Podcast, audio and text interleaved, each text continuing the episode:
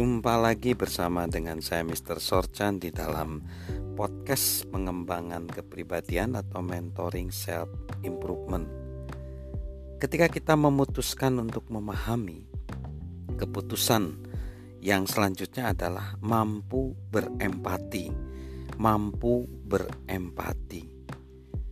Kualitas lain yang diperlukan oleh kita untuk kita dapat memahami dan membantu orang lain adalah kemampuan untuk berempati. Tidak semua orang dengan mudah berempati pada orang lain, seperti yang terlihat jelas dalam kisah seorang rohaniawan dari daerah negara bagian Kansas. Nampaknya rohaniawan itu akan pulang ke rumah setelah berkunjung dari negara bagian New England dan salah seorang pengikutnya menjemputnya di stasiun kereta api. Baik, tanya si rohaniwan, bagaimana keadaan kamu di rumah? Menyedihkan, benar-benar menyedihkan pak, jawab orang itu. Topan badai menyapu rumah saya.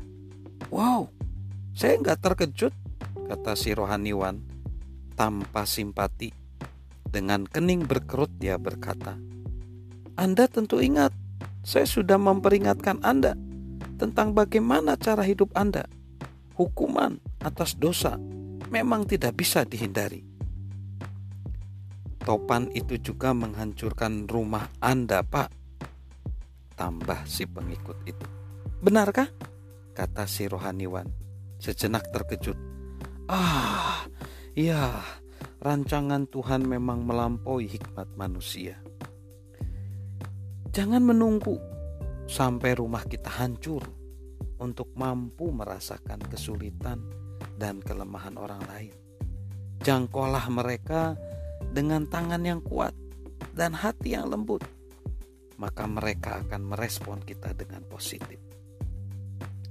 Lalu, yang selanjutnya, untuk kita mampu memahami orang lain, memutuskan memahami orang lain adalah bersikap positif pada orang lain, bersikap positif pada orang lain.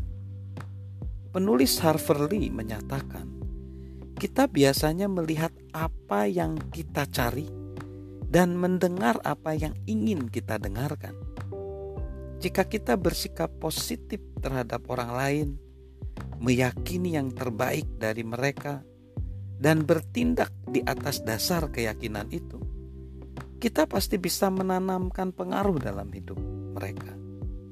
Kan tetapi, semua itu dimulai dengan cara kita memandang mereka.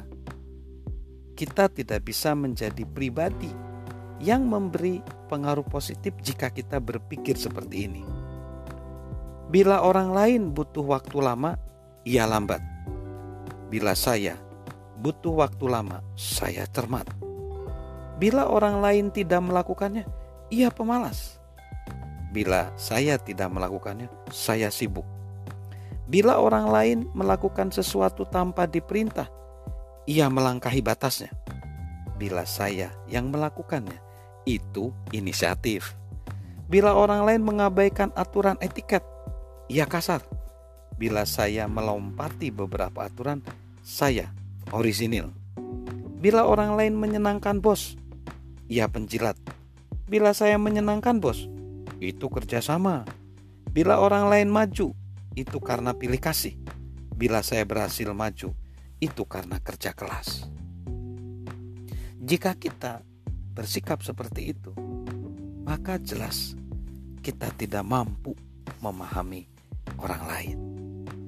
Jadi, memahami orang lain selalu membuat kita bisa menarik kepada orang itu dan orang itu juga bisa menarik kepada diri kita sebenarnya. Jadi sekali lagi untuk berdampak pada hidup orang lain, cari tahu apa yang orang lain itu inginkan dan bantulah ia mendapatkannya. Tindakan itu akan menggerakkan mereka sekaligus membuat kita menjadi pribadi yang berpengaruh positif dalam hidup sesama. Salam sukses luar biasa dari saya, Mr. Sorjan.